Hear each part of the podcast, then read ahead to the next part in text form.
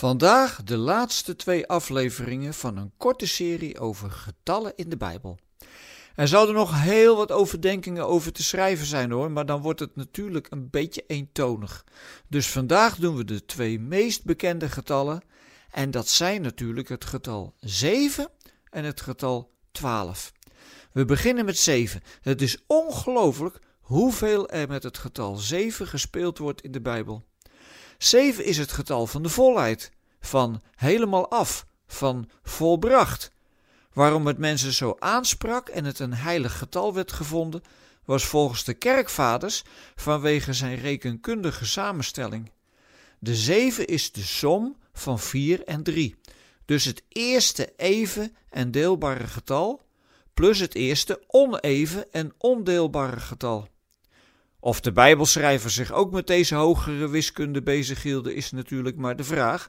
Maar het getal 7 is uitgegroeid tot het getal van de volheid. Altijd als dit getal erbij gehaald wordt, is de zaak helemaal klaar. Denk maar aan het scheppingsverhaal. Op de zevende dag rust God van het werk dat hij volbracht heeft. Maar het kan ook in negatieve zin volmaakt zijn. Neem bijvoorbeeld Lamech. Hij is het voorbeeld van wraakzucht en zelfverheffing. Het getal 7 komt in zijn geschiedenis steeds tevoorschijn. Hij is 777 jaar geworden. Hij is van de zevende generatie na Adam. Hij schreeuwt dat hij 70 maal 7 maal gewroken zal worden. Oftewel, het is bij Lamech allemaal helemaal perfect in negatieve zin. Er zijn nog veel meer voorbeelden te geven. Bijvoorbeeld de instelling van het sabbatsjaar. Stel dat wij dat hier zouden kunnen invoeren, dan zou de maatschappij heel wat eerlijker worden. Zes jaar moest het land worden bewerkt en daarna moet het rust hebben. En na zeven sabbatsjaren kwam er een jubeljaar en kreeg iedereen zijn bezittingen die hij uit armoede had moeten verkopen weer terug. Het is bekend dat er ook in Israël het handje mee gelicht werd, maar het idee is natuurlijk geweldig. Niks heilige economische groei, maar economische rechtvaardigheid. En jij? Kun jij het cijfer 7 op je leven toepassen? Wij hebben natuurlijk een heel ander telsysteem, hè? maar dat is ook per land al vaak verschillend.